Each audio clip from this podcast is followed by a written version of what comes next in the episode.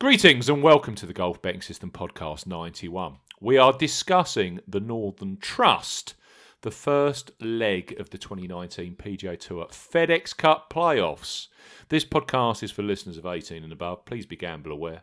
I'm Steve Bamford, PGA Tour preview at Golf Betting System, and with me we have Golf Betting Systems European Tour expert Paul Williams. Good morning, Paul. Good morning, Steve. How was your week away? I should actually say happy birthday, Paul Bonnell. yeah, yeah. They, they, they get less um, interesting and exciting as you uh, That's true. as you get older, don't they? Uh, my week away was very nice. I thought about doing a podcast last week down in Devon, and then I thought better of it. Went down the beach.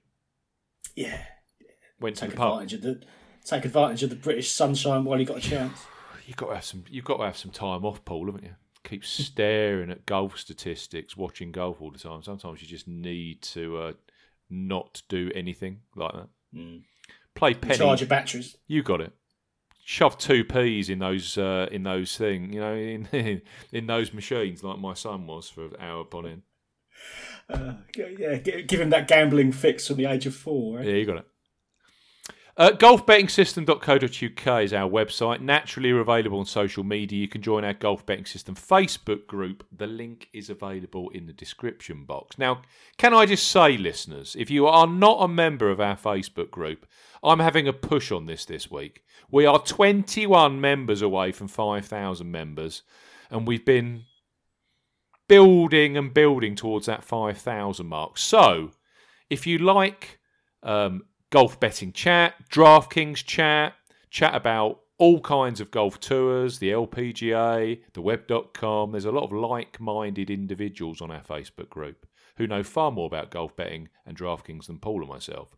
Come along, click in, uh, use the link in the description box, and uh, come and join our Golf Betting System Facebook group. Let's see if we can get up to that 5,000 mark this week.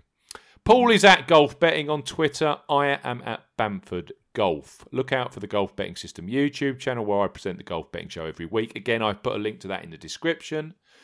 Um, this week's episode for the Northern Trust. Uh, you, uh, the podcast's available on Podbean, iTunes, Spotify, Audio Boom, Buzzsprout, and YouTube, plus a myriad of different pod channels. Now, we're asking for two simple things from you guys. Please take time to rate and review us on iTunes. This uh, that is the podcast currency and drives our listener numbers continually upwards, which they are. Secondly, if you are in the growing band of YouTube listeners, please subscribe and like the show. As ever, for those who leave a review, I will read them out at the start of next week's show. And we have a review to uh, to read, Paul. This one is from Shadow46 in the United States of America. It's quite succinct. Great podcast. Five stars. Helps me get my lineups tightened every week. Thank you. There you go. That's from Shadow46. Excellent stuff. Yeah, I I guess uh, you can always avoid the ones that we've put up during the course of the podcast, and that will uh, certainly help to uh, to tighten up any lineup. I guess. Absolutely. It's a line straight through, isn't it? I don't know. Yeah, you, you weren't far off last week, were you? A couple of uh, couple of shared places at the end from. Uh, Been a strange old Ho. run. I, I had a good, I had a good period, and then I had DeChambeau who got beaten by the Wolfman Hmm. uh, a few weeks ago, and then last week I had, you know, you you, you track the best rounds of the day. I had, um, I think every day I had someone virtually at the top of that round that day. You know, Henley, Yeah. uh, Sabbatini was on fifty nine watch on day one, wasn't he? yeah, it was. Yeah, I had Stop Patrick. Reed That's fini- Patrick Reed finished like an express train on the Sunday. Mm. Um, but they just didn't string those. You know, you would get a seventy in there when you needed to be shooting a, a minimum of sixty-seven on on your bad day at the office. yeah, yeah. and that's the difference you've in the. to- It's the difference, isn't it? You've got with it with that track particularly. You've just got to keep scoring. It's a drag strip, You- isn't it?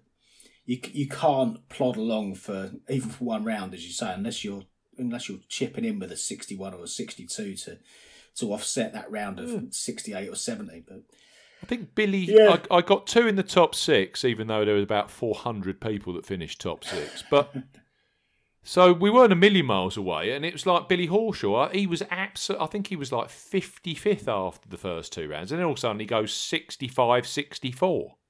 Yeah, yeah. He finished. You know, if you take away that um, silly three putt right at the start of the first round, wasn't it, where he, he three putted from ridiculously you know, three four three four foot wherever it was. Um, you take that away, he's uh, you know he's, he's had a decent decent week. He wasn't far off at all. We know with Billy, he likes likes to build a bit of momentum, doesn't he? He was best for putts per green in regulation, mm. best for putting average. How often do you see that about Billy Ho? Yeah. And it, when you when you look at these runs, you know he's a ball striker. You know he's a, a fantastic ball striker. Great from tee to green. Um, when he has these runs, it's purely when the putter clicks. Yeah. And he's one of these guys that's always he gets on runs, doesn't he? Yeah, it does. Yeah. Yeah, he builds a bit of momentum, gets a bit of confidence going. As you say, that that really is a, a, a one that sticks out, isn't it? 1.6, 1.60 putts per green in regulation last week. First led the field for putting, Billy Horschel.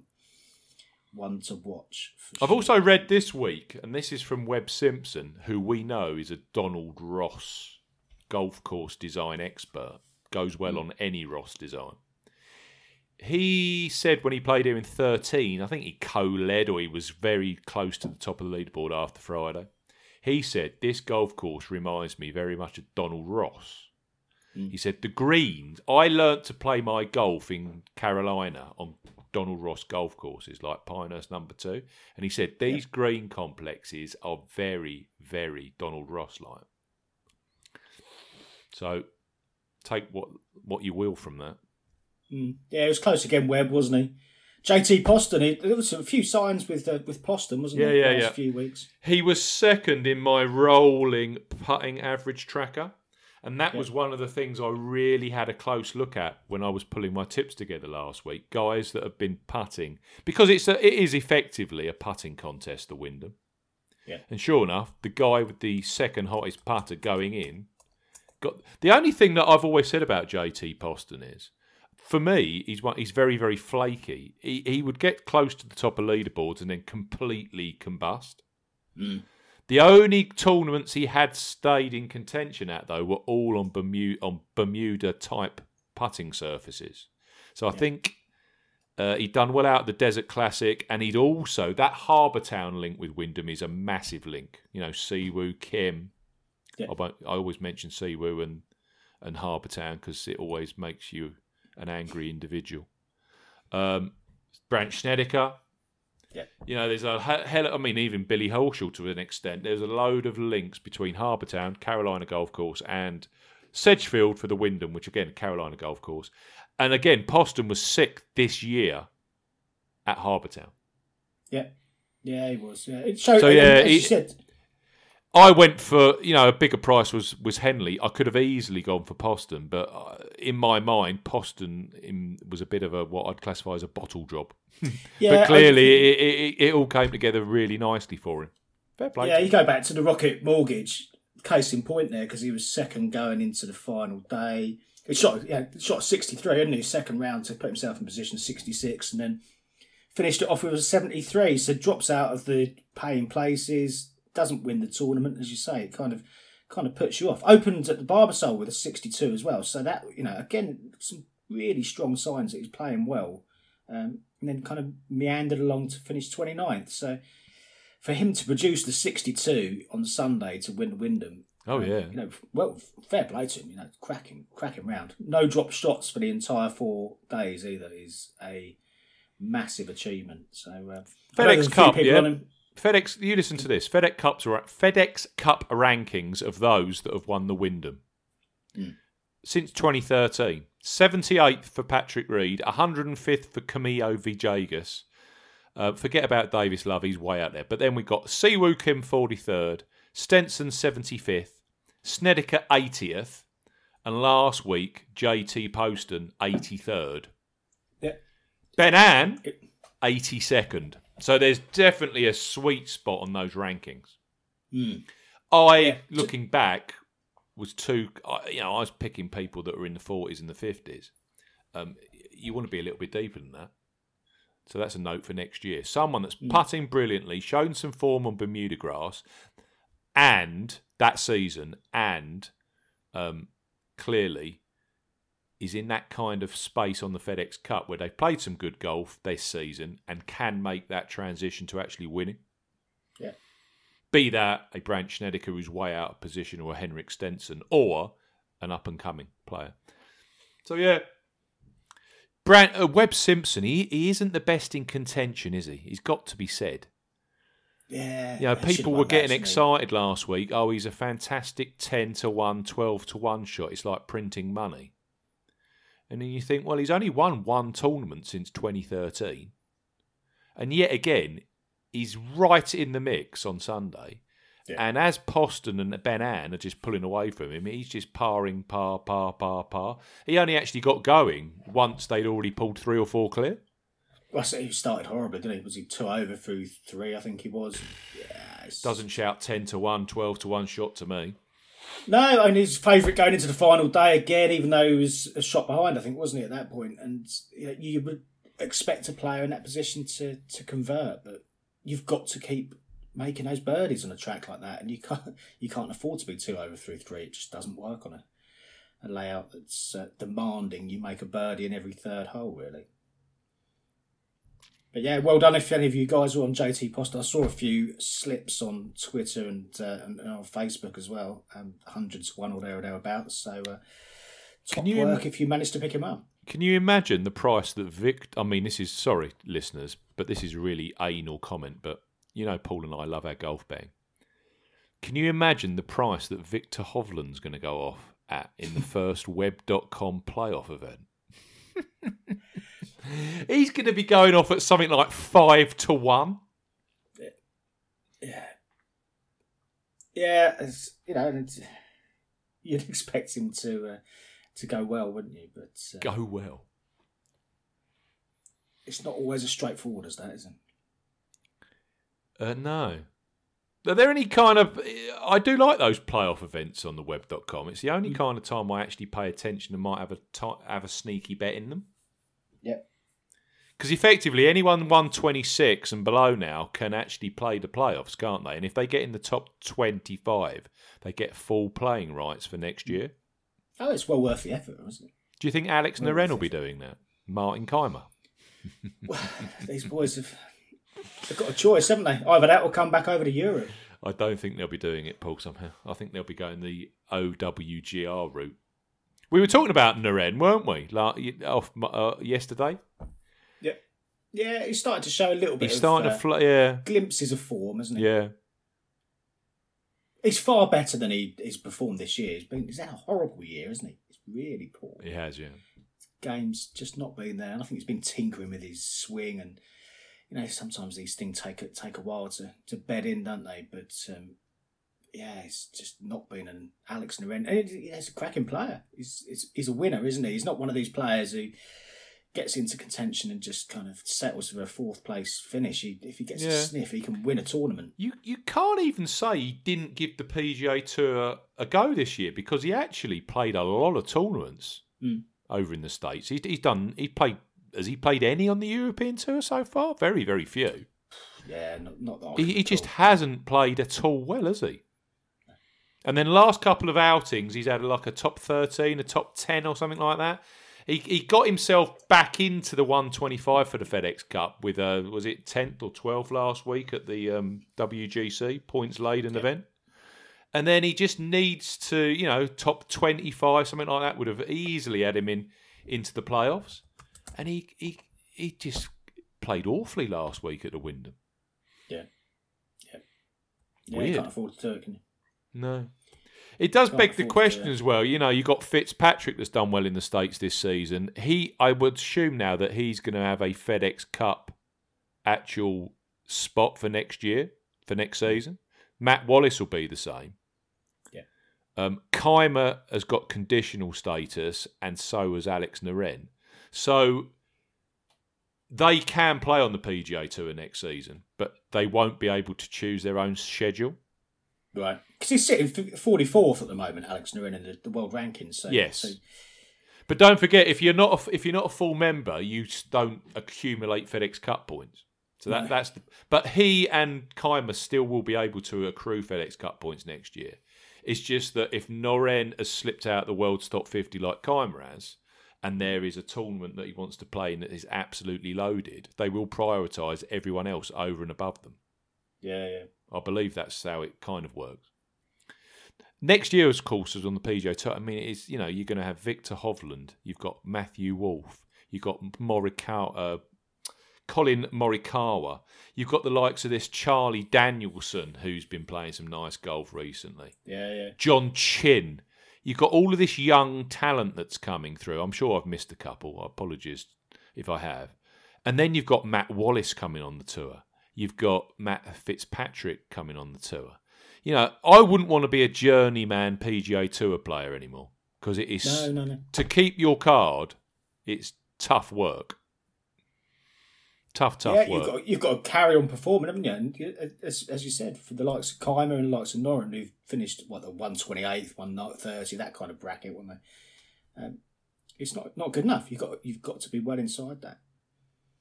Mm. Times are changing. Yeah. It is. Uh, it's. Uh, it's a very tough tour, and I, I think as the PGA Tour is clearly now the dominant tour, you know that that focus where you know the, the all of the quality players want to be on that tour. I mean, just to just to sort of go across now to the FedEx Cup to the Northern Trust. Um, let's um, let's start talking about that.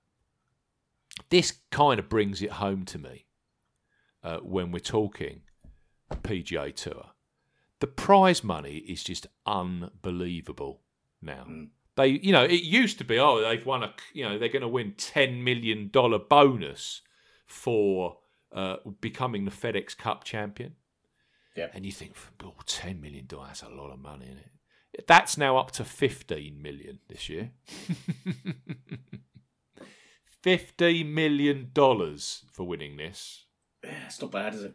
Not bad. It's better than kicking the old spuds, isn't it? The runner up pockets a cool $5 million. Wow. And if you um, get to the Tour Championship, so if you're in the top 30 and you finish stone last, you're still picking up uh, 395k for finish, finishing 30 in the FedEx Cup standings. Mm. That's mad. Good money. Good money. And of course, we've got the. Uh, Each each winner of the tournament over the next three weeks wins one point six two million dollars. That's gone up. There's a nine point two five million dollar prize fund for each of the three tournaments. So you win the Tour Championship, you win the FedEx Cup. You are almost grossing seventeen million dollars in in Atlanta in two weeks' time.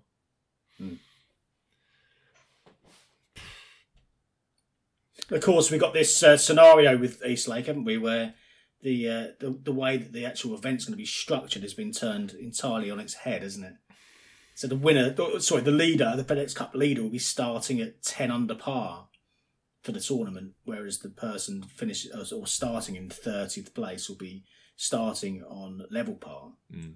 And uh, we, were- we were talking again off mic about how the how the betting market will actually work for that because it's it's virtually as if you were starting the event um, as an in-play market, aren't you? Where there's already a ten point or ten shots gap between the, the leader and uh, and last place. Uh, you know when the when the first tee shot struck, so it's going to create an interesting dynamic for the betting Well, markets in a couple of weeks' time. okay, you know, theoretically, yeah, Rory McIlroy is the FedEx Cup number one heading in to the Tour Championship. Yeah, he hmm. will shoot at. He will start the tournament on the first tee at ten under par. Yeah.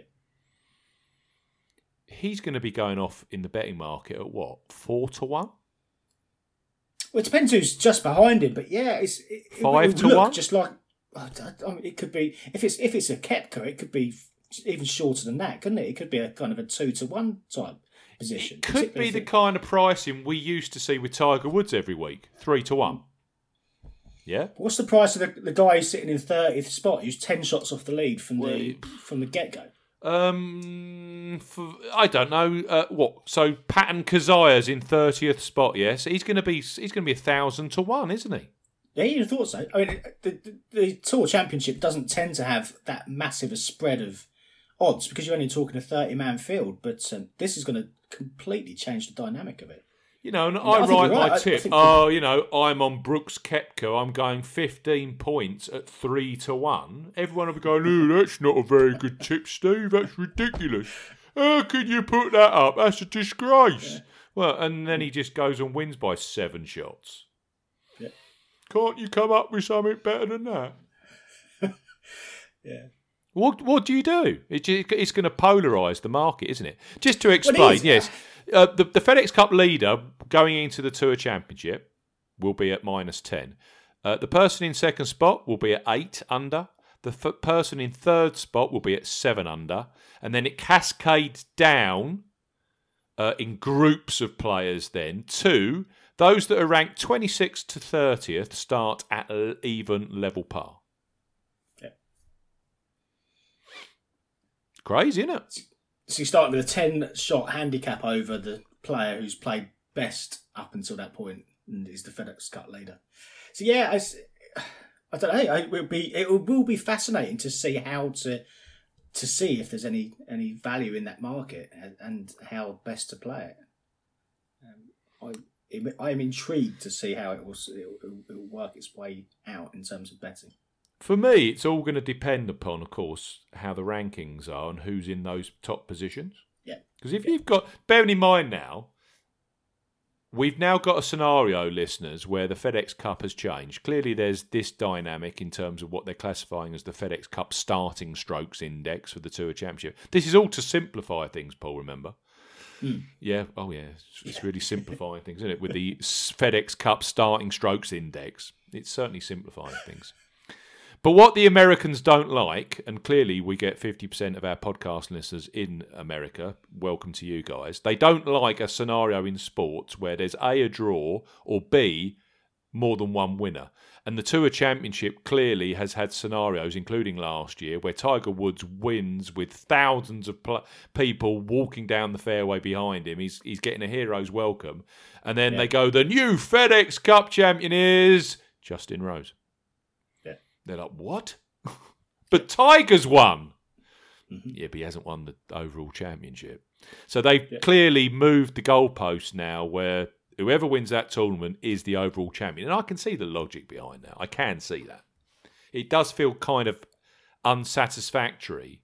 And this was the case, this is also the case in the European tour for me, when you've got Jon Rahm winning um, the uh, the DP World Tour Championship in Dubai last year, but Francesco Molinari is. Uh, didn't he actually have it won virtually? He didn't even have to turn up to play that, and won. Yeah, uh, and this is this is the, the the issue with the race to Dubai is that the emphasis and the points are so heavily weighted towards the majors and and then the WGCs uh, and then the Rolex Series events that sit below that that the, the you know the the D and D Real Czech Masters next week, which has got a thousand euro prize pool, is entirely incidental. Whoever wins that will not even be scraping the surface of the guys that are No. at the top of the uh, top of the, the, the charts in terms of the race to Dubai. So, yeah, no, I can see the logic um, of what they're trying to achieve at the uh, at the Tour Championship, and as I say, it, it will create a very different betting market for that event, and. Uh, uh, how you choose to play that, I guess, remains to be seen. As you say, you you'll need to see who's sitting in these positions and what the relative prices are the players at that point uh, when the markets come out on the Monday. We've got a scenario where four uh, FedEx Cup tournaments have now become three as well. So where we had the top 125, the top 100, the top 70, and the top 30, to make sure that the PGA Tour is finished before the NFL season, they've said, well, we've got to cut it to three. And that kind of makes sense as well because you had a lot of top players over the last few years opting out of different legs and it becomes kind of meaningless. Um, so this year, 125 start uh, this week at Liberty National in New Jersey, although that is at 122 because Paul Casey's opted out, as Paul Casey would. Uh, just to be a little bit different. But um, you've got Henrik Stenson with an elbow injury, one for you, Paul, and Mm. Sam Burns with a broken ankle that will not be taking part. So we've got 122. That is cut at the end of this week's tournament to 70. They then move on to the BMW Championship, which is being played at Medinah Country Club. That was that hosted the 2006 PGA Championship and of course the 2016 Ryder Cup. And then from there, that's uh, we've got another 40 cu- uh, players being completely cut out of the mix. The top 30 end up at the Tour Championship. So you've actually got some big name players that have got to produce, and they've got to produce very quickly. Yeah. Take Bubba Watson. Bubba Watson is in 71st spot at the moment. He won't even get to the BMW Championship unless he actually does something this week. Yeah, yeah, yeah, yeah. Needs must. The same for Tyrrell Hatton.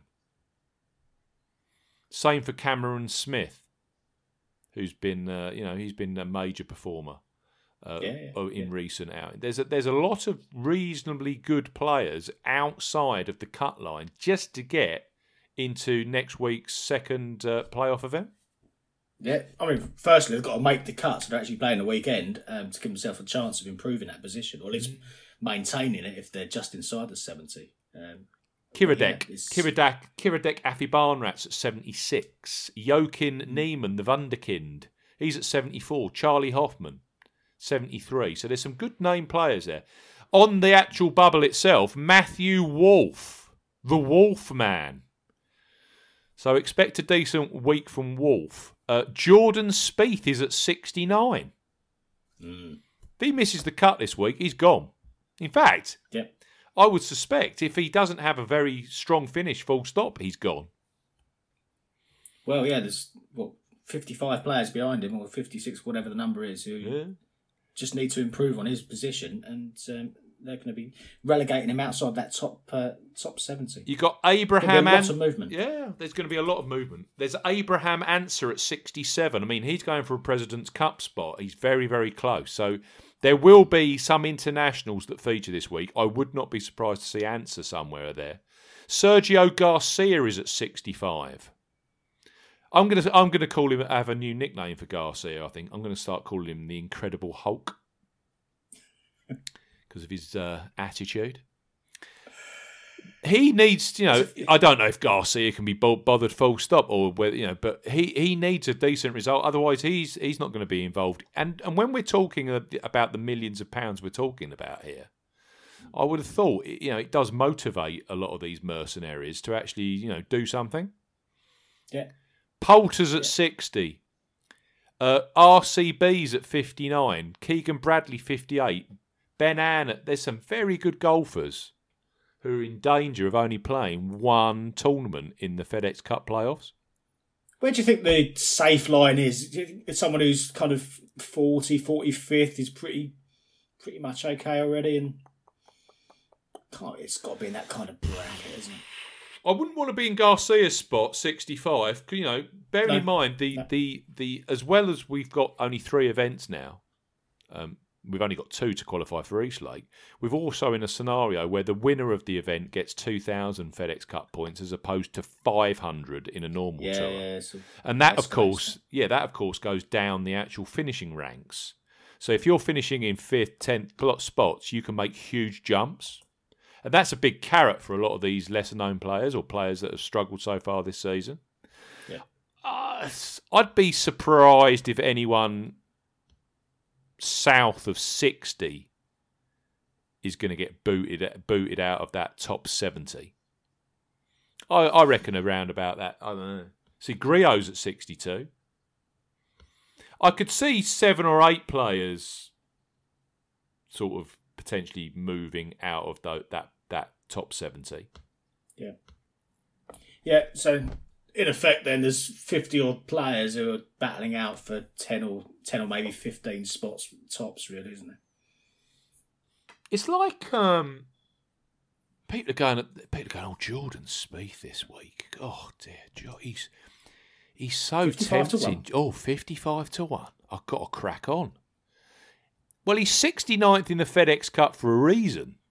Mm. Uh, we're not really dealing with the same Jordan Spieth from 2015 here, are we? No, no, no. In fact, I don't think I don't think if you're actually going off uh, what he's produced this year, 55 to one's short, in my opinion. Hmm. Don't you think? Yeah, there's a few in that bracket, isn't it? Jason Day's fifty to one, Patrick Reed fifty to one. How Kuchar 50 to differently has Jordan Spieth played in terms of results to Bubba Watson this year? And Bubba Watson is 100 to 1 this week. Jordan Spieth's 50 to 1. I mean, that's just purely a name, isn't it? yeah, yeah. Bubba needs to do something, and Bubba he, he actually showed some reasonable form at the St Jude, didn't he? He was hanging there or thereabouts, and then did he? Yeah, he these of- players he- can He kind they can, they can find it again quickly, can't they? they something something clicks and away you go. You know, there's well well class players, but yeah, I'm not I'm not tripping over myself to, to back Jordan Spieth despite the despite the price that's out there, fifty fives with a few bookers. We have got players of the ilk of Brandt Snedeker, Phil Mickelson. Uh, we've got Jason Day. He's at 40 in the rankings. Billy Horschel. Um, Siwoo Kim, Adam Hadwin, JB Holmes, Kevin Na, uh, Patrick Reed, Louis Oosthuizen. They're all outside the top 30. They won't be going to Eastlake as it stands. Yeah. And then in the top 30, you've got the likes of Sung Kang, JT Poston from last week, Scott Piercy, Ryan Palmer. Um, you know, you've got players in there. Charles Howell the third, he's ensconced in 15th spot. There's no way he's not going to Eastlake. So you've got some That- big big names that aren't going to be in the big showdown this year. Yeah, unless they can go win win or very close to over the next uh, Mm. next two weeks. It puts a really interesting dynamic on it, I think. Yeah, no, it does. Hideki Matsuyama is on the bubble at the moment, 30th spot. No, it's pretty crazy. So, yeah, I'm looking forward to it. Yeah, it should be a good, exciting three weeks, shouldn't it? It should be. It should be. And then, of course, we move on to some really good events on the European tour. So, um, it, this this this kind of late summer into early autumn segment has got some very good betting events, in my opinion. Some very good Yeah, yeah, tournaments. Yeah, Right. The European Tour definitely will pick up the mantle Oh, yeah. after that. Definitely. Liberty National Golf Club. Jersey City, New Jersey. Uh, so it's on. I'm just doing my. Uh, it's on the west bank of the um, of the Hudson River, if, effectively. As you said to me off mic earlier this morning, very exposed, which it is. Apparently, it's two thousand yards from the Statue of Liberty. It's amazing Yeah, you can of see it from some of the holes. Yeah. yeah, it's amazing um, what you read. Um, I've just found a fact sheet that's quoting uh, pure bent grass greens. They are G2 creeping bent grass. The actual size of the greens, though, are smaller than I have put in my preview. So I, I know the preview will get updated. The greens are quite a lot smaller than I than um, the data I was using was from 2013. It's amazing how quickly the data seems to be, uh, or age, or be completely incorrect when they actually published it in 13. We're actually dealing with greens that are 4,600 square feet on average in size, and that is t- that is small. That's very small, actually. Yeah, I remember seeing some of the quotes saying they were small, but that, that, that's, I mean, it's not down to Pebble Beach standard, but it's it's, it's moving towards that direction. Isn't It it? is. It's kind of a few steps up from Pebble Beach and Colonial and from Harbour Town, but not by not by a great deal. Hmm. No. So, if you are not striking your irons, your approaches very well, you are going to struggle because you're just not going to be making a lot of green surfaces. But if your iron play is top rank and you are driving the ball particularly long and particularly straight, this is the kind of golf course that you can take apart. Because if you're actually finding putting surfaces, you've got relatively short putts. Now, in 2009, when they played this golf course for the first time, Liberty National, it got an absolute slating. Nine under won it, Heath Slocum, 250 to 1. But the pros didn't like it. It was too tough. The greens were far too severe, blah, blah, blah.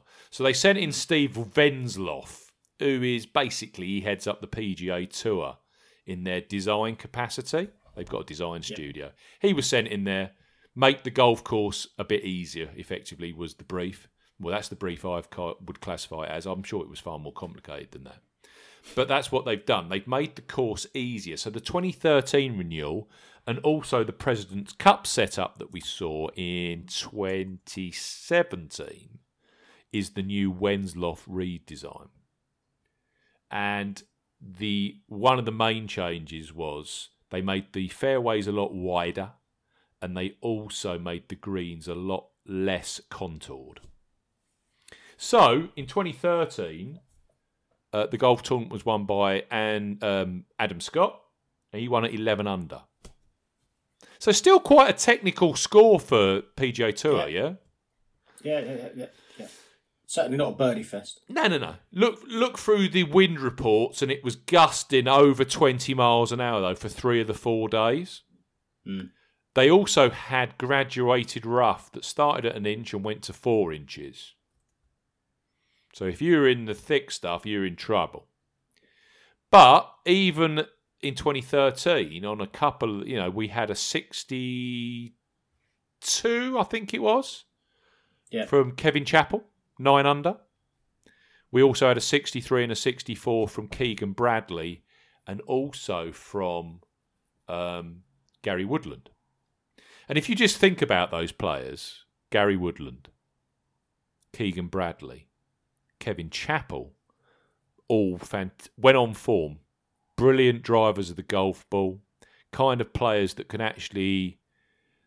Mm, they're not addicted to the driver. They don't mind going down the clubs, but they still got the power to get it out there 300 yards and straight. Yeah. And also fantastic iron players. Yeah, well, so if you, you look at the top, well, five finishes that, that year Adam Scott, Graham DeLaet, Graham DeLate, Oh, Graham DeLaet, Justin yeah. Rose, uh, Justin Rose, Gary Woodland, Tiger Woods. I mean, Woodland, Rose, DeLette, Scott. You know, they they they all fall into a very similar category. Ball striker city, isn't it? Total driving Absolutely. ball striker city. Yeah. Doesn't feel like Jordan Spieth. No, no, it's, uh, it feels like it. Well, yeah, it needs to be a, a very accurate, uh, good ball striking week from from a Jordan Spieth, which uh, is not always his game, is it? Now, as ever, bearing in mind, you know, we don't know these things early on in a tournament, especially when they're going to a course that they don't regularly play. Um, we don't know what the brief was for this year's tournament. But I have read on um, a fact sheet this morning, which became available overnight, that the graduated rough may not be in play this year. It could be just one and a half. It's been categorised as one and a half inch um, rough. So it's Kentucky bluegrass, but they're saying it's basically been bladed to one and a half inches. Right. Well, that's not going to be particularly penal at all, is it? No.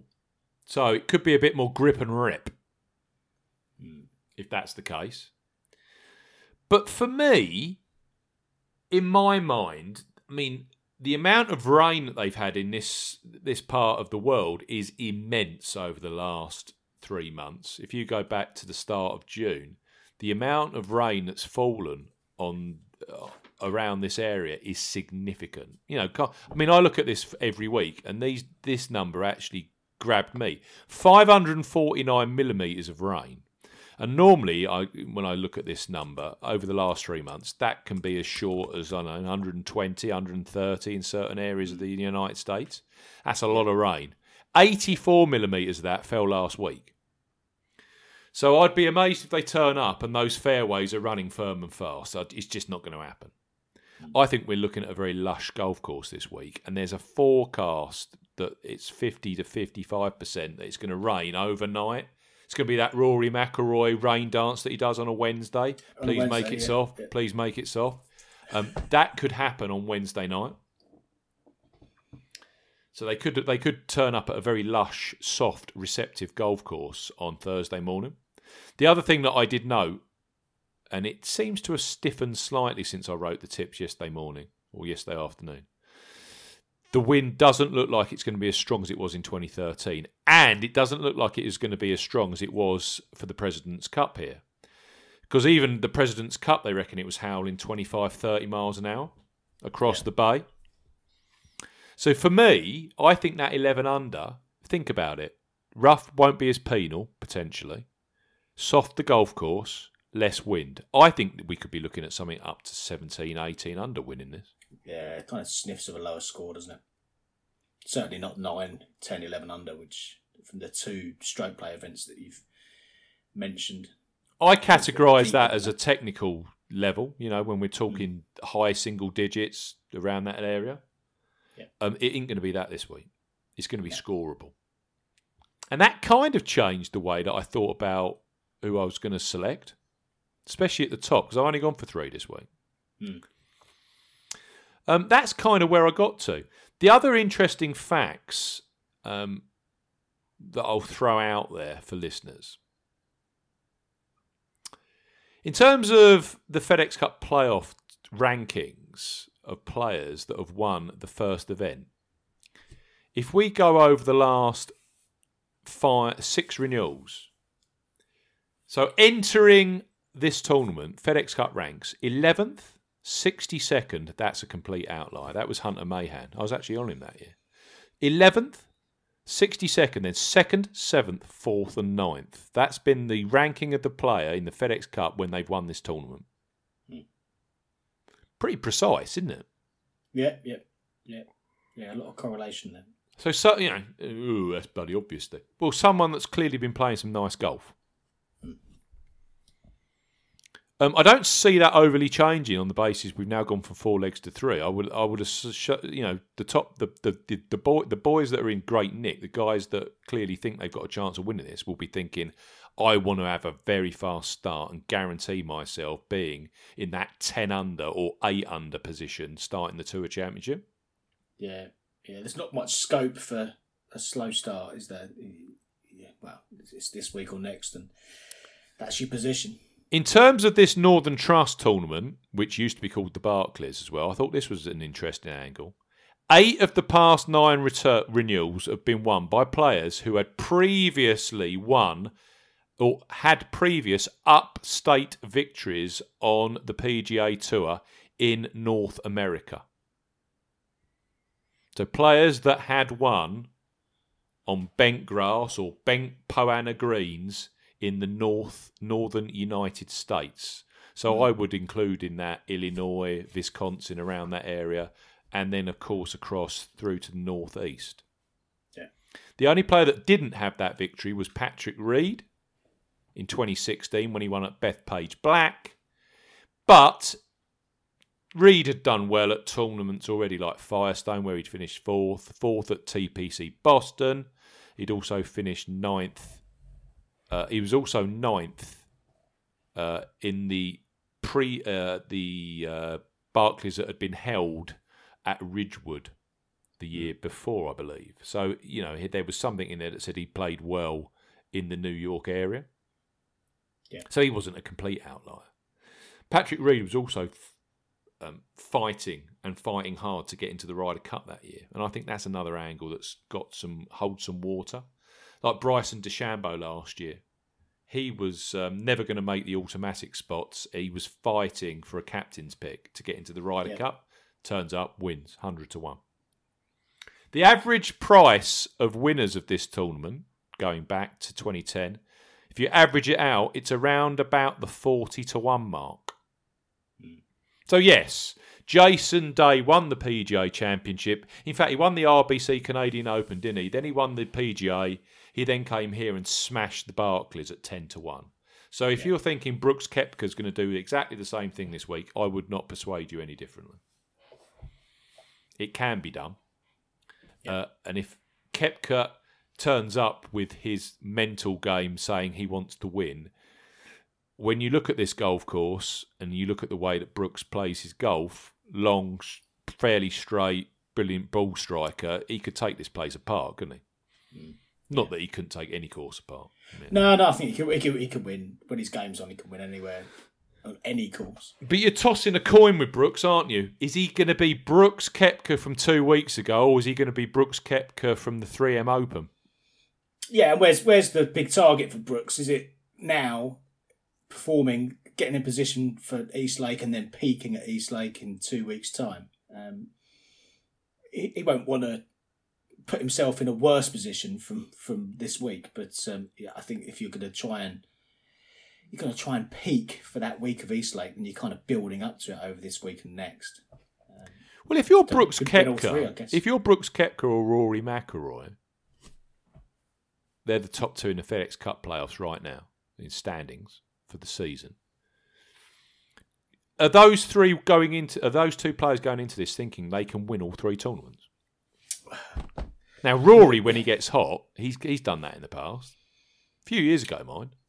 Yeah, it's a big undertaking, though, isn't it? Three consecutive weeks. It's not even as if there's a week gap in between, um, as there has been in previous years. against It's- the best players on the planet. Yeah, in in fields with the best players on the planet. Yeah. Yeah, it's a lot of mental and physical exertion over the course of three weeks for for a top player. So this is it. Does Koepka arrive here thinking I'm going to smash it this week? I'm going to win this. I'm going to guarantee myself that ten under spot, or does he say, well, actually, I finished fourth at the Open Championship. I won the St Jude Invitational in you know in, from a world class elite field. I'm now going to have a bit of a. I've had a rest. I haven't done any practicing. I'm going to take. I'm going to take it easy this week. Build my game up, and then I'm going to smash Medinah next week, which I smashed in the Ryder Cup a few years ago. Yeah, yeah, yeah. And be in tip top form to uh, to see it through East Lake. Don't know. We won't know until Thursday, will we? No. It it feel that feels more plausible to me than than seeing him go out and win, go win, win, win, or or contend, contend, contend for three consecutive weeks, or even win this week and then foot off the pedal next, and then back to back to it at East Lake. It feels more of a more likely that it will be a progression over the course of these three weeks. But he's a bit of a law unto himself, isn't he, Brooks? So. Yeah, if you fancy the eight to one, that's your reward. Should he come out all guns blazing this week? I've got to say, I sat there for a good 30 minutes and had a serious think about just banging Koepka up five points the win and picking a couple of longer shots. Yeah. But firstly, my win only um, results are absolutely shocking ever since I started doing this. I think the only one that's ever come in for me was Tiger Woods when he used to go for three to one to win them and Muirfield and all this kind of stuff. Um, so that kind of put me off. Uh, uh, it, it just it, there's quite a few um, scenarios there which we we can't be absolutely hundred precise about. But in my mind, if he has a week off this week, I think next week he's pretty much a must back because he will need to perform next week. Yeah. To get as you say, Medinah, given given that uh, given the Ryder Cup performance, would seem to. then uh, again, to and this this is it, Paul. And I I read this from his post WGC victory two weeks ago in his um you know in his victory com- uh, press conference. He even said in that press conference, he said clearly winning the FedEx Cup is a big aim for me. I just want to make sure that I'm positioned in the top, you know, the top positions entering. He used positions plural entering East Lake because I think he knows that you know if he's sitting there at that eight under mark, the two players that are sitting at ten under, sorry, at that seven under mark, starting at East Lake, the two players that are starting at ten and eight under, they're just going to be looking over their shoulders, thinking, "Oh shit, I've got Brooks Koepka a shot behind me. I've got Brooks Koepka three shots behind me." It's true though, isn't it? breathing down your neck from the very first hole of the tournament, Because- not, not just the back nine on Sunday. I think Koepka's got to that point now where there's intimidation factor. Hmm. Don't you? Yeah, yeah. He's, Yeah, I'm not saying he's in Tiger Woods' mould at this point, but because he isn't. But you know, Rory McIlroy and him went head to head at the St Jude Invitational. Um, and you know what happened? Rory started playing par golf, yeah, uh, where he'd been shooting 63 the day before, and Koepka just, uh, you know, birdie, birdie, and away he went. Yeah. I think the very best players in the world are in. They're intimidated by Koepka when they know that Koepka wants something. You know, he's a hard man to beat, isn't he? Yeah, yeah. I think they know that when he's when he's on his game, there's not a great deal they can do. Um, he's he is that good, and it's just whether he, you know, whether he really wants that particular event, whether he's whether that's his focus of that particular week, and that's that's effectively what you're gambling with at the moment, isn't it? Is it is he is he going to want to come out and win that tournament, or is it just mm. part of a part of a warm up routine for something that's bigger and better further down the line? I, uh, I find it's a fascinating scenario. I think the way that this has been built, the way that we're going to see changes, um, you know, you're trying to work out, and, and that's a dangerous game. And a lot of people are saying, well, you shouldn't even try and work it out. Um, but there will be some players turning up this week, and Brooks could be one of them that actually says, you know what, I've kind of had some downtime. I haven't picked up a golf club since I won in uh, Memphis. I'm going to use this as a tournament that just starts me ticking over again. Because if I can get into the top three or four heading into East Lake, where I'm going to give it my full 100% major championship focus, I'll win the tournament anyway. Yeah. So, anyway, I haven't backed him. Um, my first per the first player that I have backed this week on a golf course that I think will suit him and a scoring total that will sort suit him is Jon Rahm. Yeah. Now you yeah, were all over him at the Open, weren't you? Yeah, yeah, yeah. And he's he, he's close, isn't he? He was close. Just a couple of shot himself in the foot a couple of times at the start of the round at the Open um, on the on the Saturday and the Sunday. But other than that, there was some, there's a lot to like. There was a lot to like.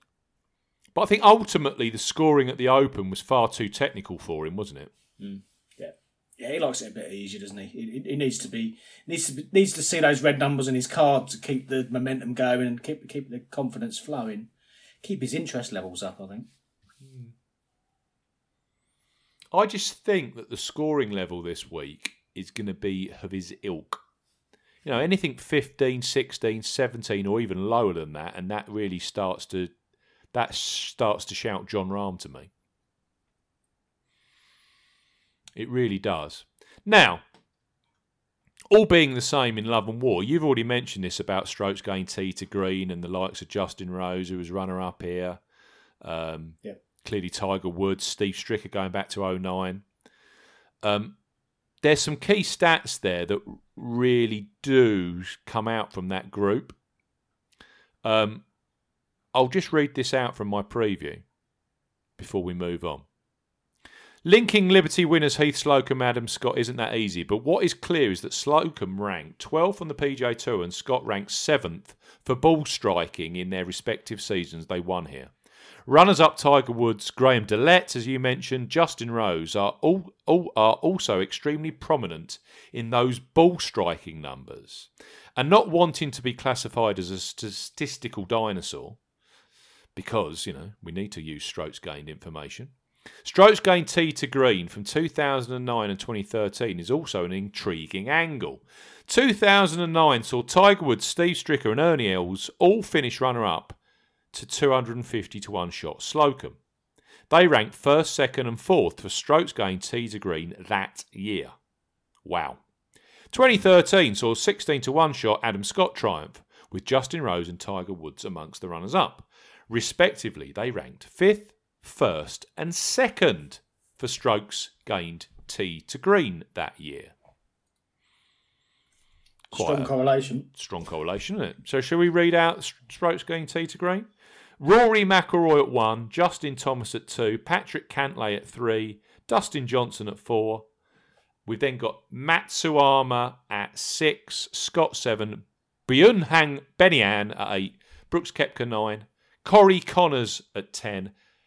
Uh, and then just outside of that, Fleetwood, Woodland, and Jon Rahm. Hmm. Interesting. Yeah, well, if those two renewals here have any any credence from that stat, then potentially that winner that you're talking about is going to come from that top end of that stat. If you're looking at balls, uh, if you're looking at total driving, another number that I like here, even though it's a dinosaur number according to plenty of listeners and people who who, comment on YouTube, Gary Woodland's currently at two, DeChambeau three, Sepp Straka at five, uh, Dan, uh, we got Brooks Koepka at eight, Charles Howell a third at nine, with Jason Kokrak, who I know you're sweet on, Louis Oosthuizen, Corey Conners, and Jon Rahm and Keegan Bradley. So I just think Rahm, he's been there or thereabouts. Can you believe he's had 10 top 10 finishes this year? Yeah, yeah, he's been good, consistent golf, hasn't he? Big win over in Ireland as well. He sits 10th in the FedEx Cup ranking, so that, that, that, that relates very nicely to those numbers we were running through a few minutes ago. And I just think you and I were very, and Barry, were very, very sweet on him for the Open. Uh, he won, as you said, at Lahinch. Uh, he then he, he'd, he'd come from second at Valderrama, third at the US Open at Pebble Beach. I think the weather completely threw him in terms of his Open Championship challenge. He bounced back quite nicely last week at St, uh, two weeks ago at St Jude, where he was the uh, leader after round one. Then just kind of stalled a little bit, didn't he? He actually played his best golf at St Jude when the course was at its softest. Um, I just think that Rahm is the kind of player that could just pop up this week and get the job done. A, a kind of scoring target that would be absolutely perfect for him. If you want a player that plays, I couldn't believe this in our predictor model. Bearing in mind that he hasn't played for five years, and the and the numbers that we throw in that predictor are a rolling five year number. He sits Yeah, yeah. fourth on the predictor this week for coastal golf performances. Yeah, he does like a, an exposed track, doesn't he? And uh, just as you say, eyeballing Liberty National looks very much the kind of, you know, it's, it's, it's not links track, is it? We know that it's it's one of these coastal exposed setups, but um, yeah, it's, when it's scoreable, that's the kind of track that's right up his alley. I must I must admit. Top five finishes at Kapalua, Torrey Pines, and Pebble Beach over the last few years. He just absolutely thrives by the coast. Two Irish Open victories, one at Portstewart, one at Lahinch this year. Clearly, links golf courses. I know this isn't links, but it's basically a golf course which is going to be scoreable by the by the coast. Um, that Open d'Espagne win that he had at Centro Nacional de Golf also had very links-like course characteristics to it. I know Yeah, it was yeah, it inland in Madrid, but it, the view of it, there was plenty of long, kind of fescue grass there. The greens were tiny and particularly fast from memory. I just mm-hmm. think that Rahm is the kind that will win this.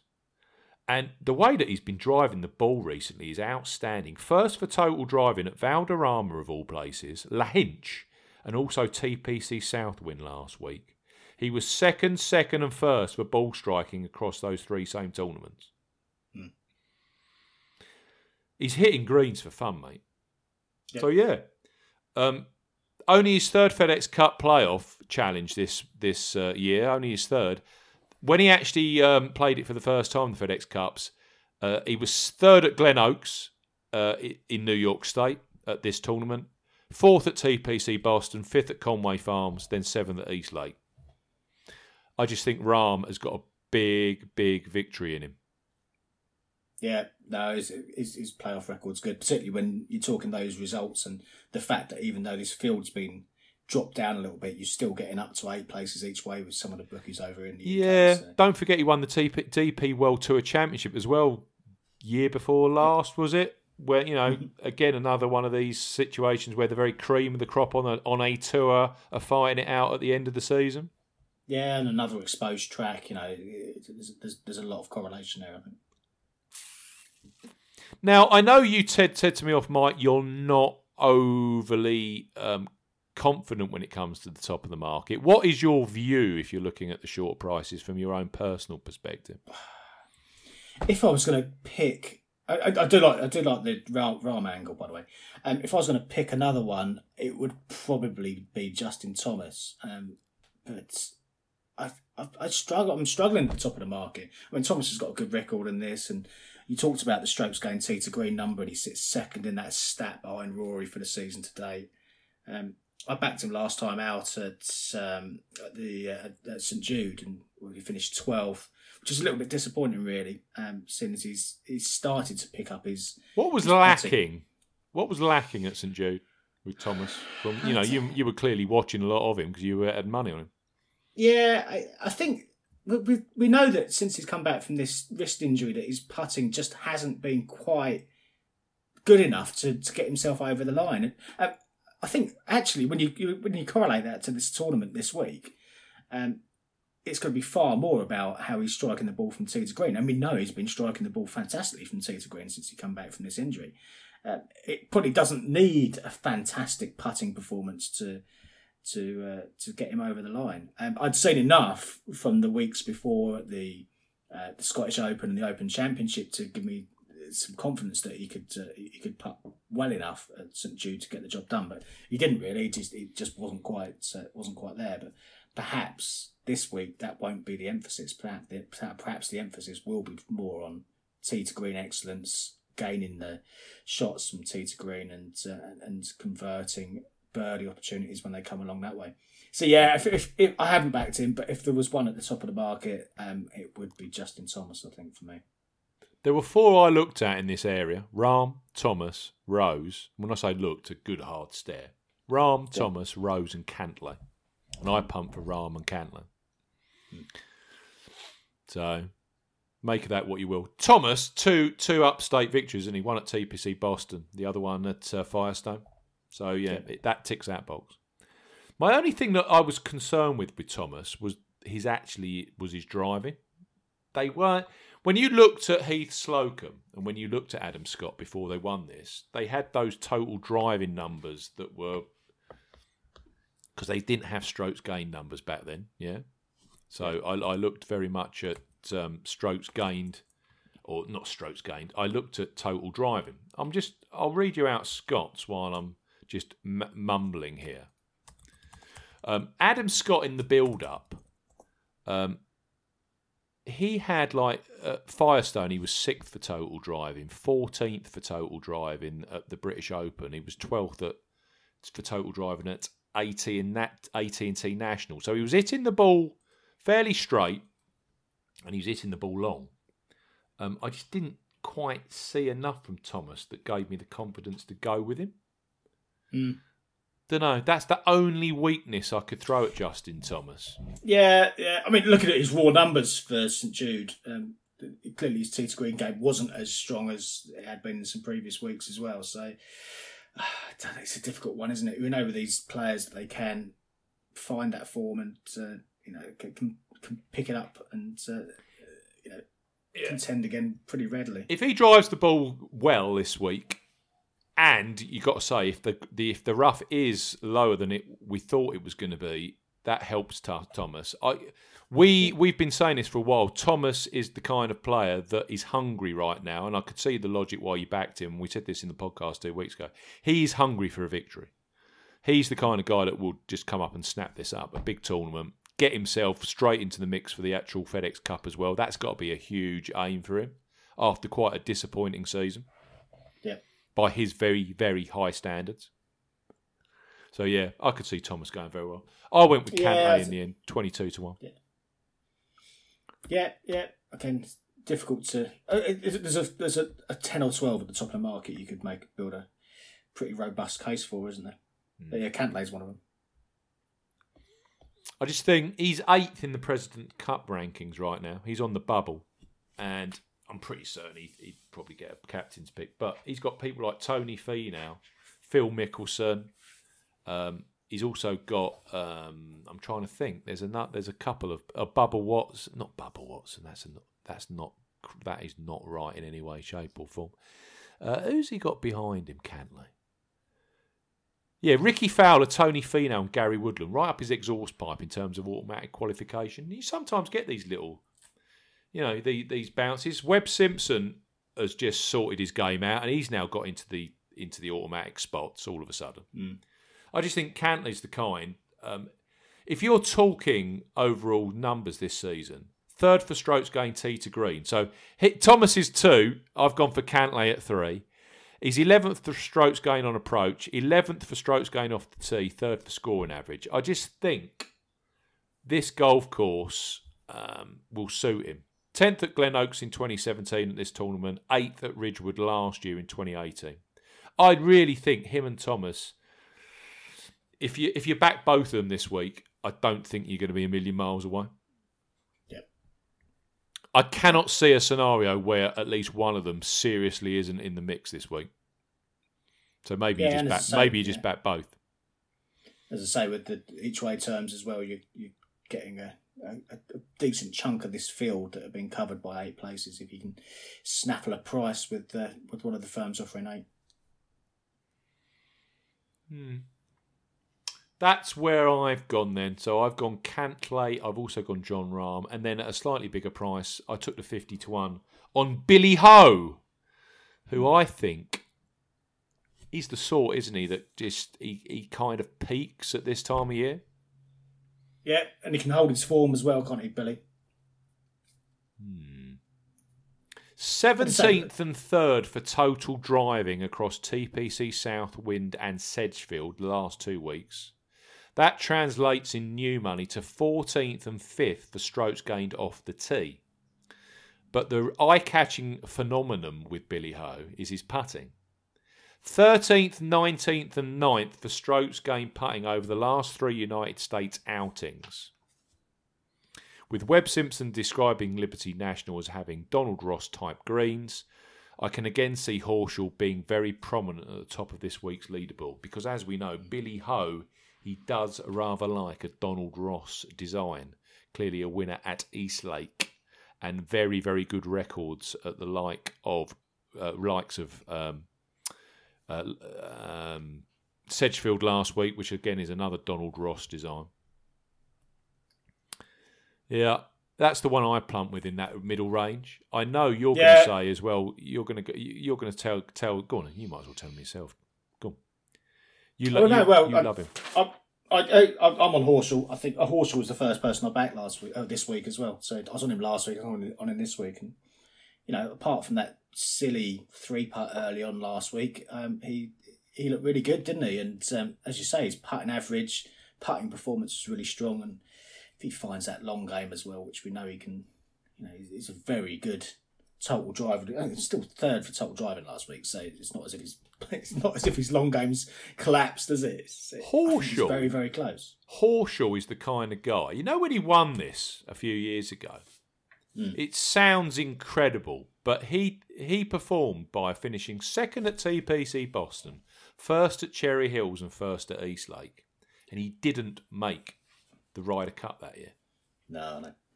because they had different cut-offs and different increment uh, selection, whatever. Didn't make the Ryder Cup.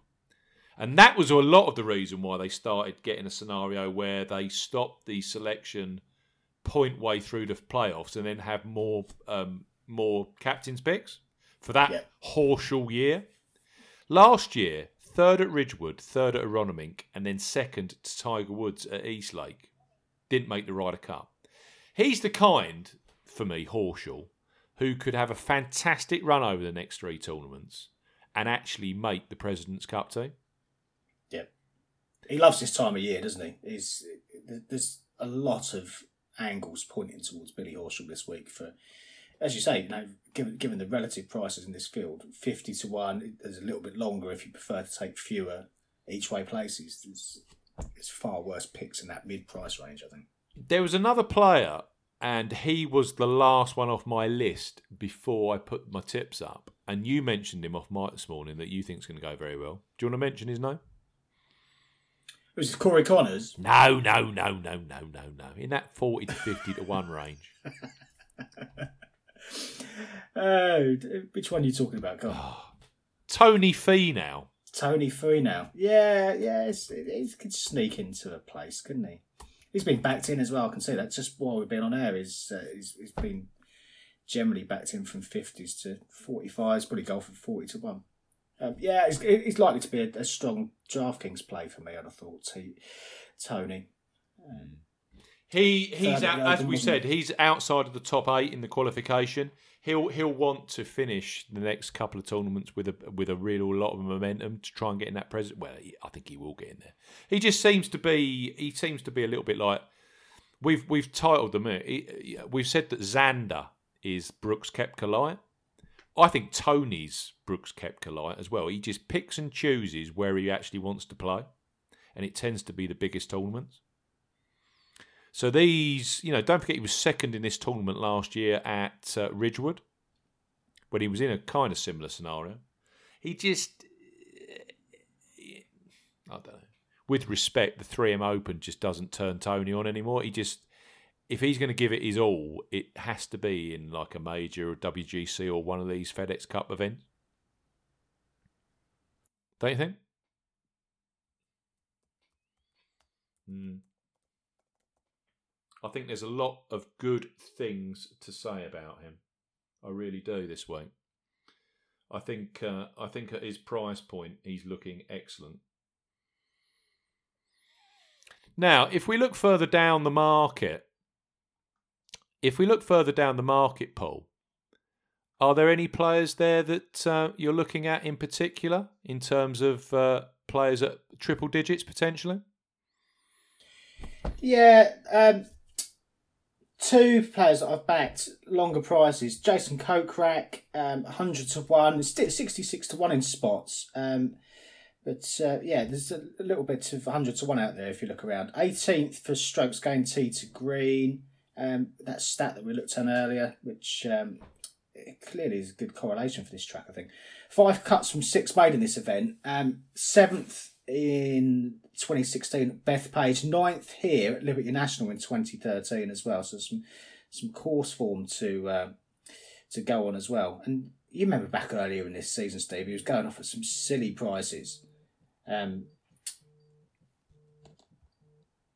he was going off at some silly prices earlier this year, wasn't he? Uh, ninth at the Honda, um, tenth at the Arnold Palmer, second at the Valspar Championship as well, um, seventh at the Texas Open, and you know he's- been off the boil a little bit since that point. But um, sixth at the Wyndham last week was a big personal best for him um, at that particular um, event. First for total drive and seventh for ball striking that week as well. So some decent stuff that's uh, starting to come through his through his game. Um, one thing you noted with with him last week as well, he putted well too. So uh, some decent stuff coming out of uh, Kokrak. 68 to close at the Open Championship. Um, finished 32nd there that week. Uh, 64 and 64 last week um, at the uh, at the Wyndham as well. So some decent uh, decent form. He did finish Overall. particularly well, didn't he, at the Open Championship?